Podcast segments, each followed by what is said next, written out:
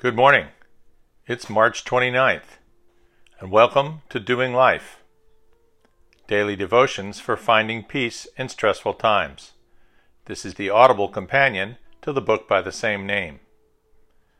Our topic today Pray. If you worry, why worry? If you pray, why worry? Worry is a waste of the imagination. When life knocks you to your knees, just pray there. The closest distance between a problem and its solution is the distance between your knees and the floor. Mary and David Compton. Prayer used to confuse me. I mean, I know we're supposed to be able to ask God anything, and He will listen. Philippians 4 6. But I also learned early on that God sees into our hearts and judges us not on our actions, but what He finds on the inside. Luke 16:15, Proverbs 21:2, Jeremiah 17:10, 1 Samuel 16:7. On top of that, God already knows what I want or need before I even ask him. Matthew 6:8. So what's the point? It took well into adulthood for me to figure out that if God told us to pray over and over again throughout the Bible, that he probably had a good reason. Combine that with the startling realization that God's love is perfectly faithful and it started to dawn on me that maybe prayer is good for us, like exercise or fiber or avoiding processed sugar.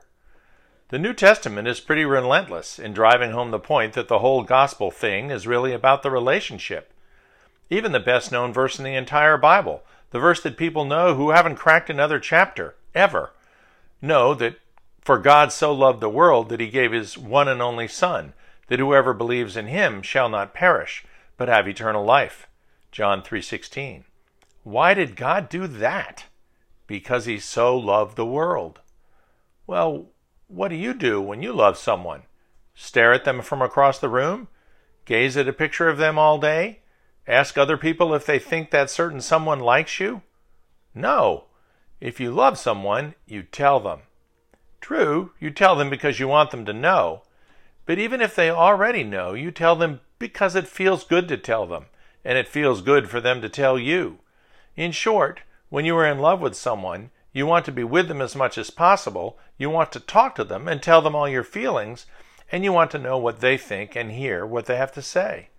I guess you can figure out how you do that if the one you love happens to be the Creator, your Savior, and the Spirit that dwells within you all at the same time, right? You guessed it. Prayer.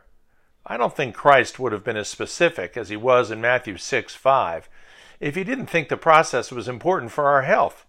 He wanted to make sure we didn't pray in public if our motivation became self aggrandizement after being praised for our wise words. He wanted us to pray in private so that He, who knows what we do in secret, might reward us. He said not to use a bunch of big words and long drawn out prayers to impress people because He already knows what we need before we ask. Instead, pray simply, like the Lord's Prayer he gave us demonstrates. I was taught to always pray capital A C T S, which stands for adoration, confession, thanksgiving, and supplication. True, all of these things are good to contemplate, and doing so from time to time will provide spiritual nourishment. But it's okay to just have a conversation with God, just as Jesus did multiple times in the Gospels. Daily prayers lessen daily cares. Next time you pray, think about what it means to love your own children, if you have them. Think about how much you want them to know that you love them. Your children may tell you that they know you love them, or they may tell you that they love you. But when they unburden their hearts to you because they trust you and want your guidance, that's when you really feel their love.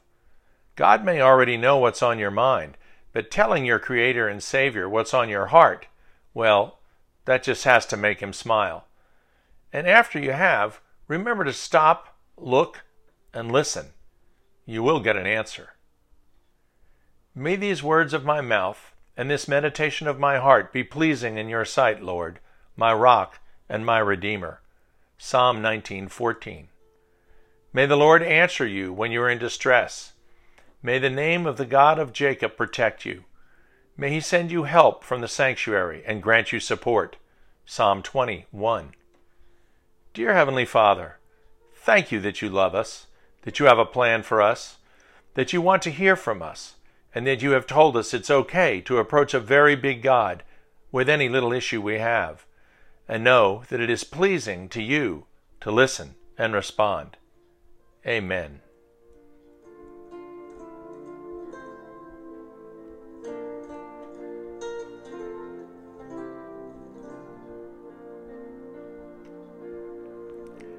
We'll see you tomorrow.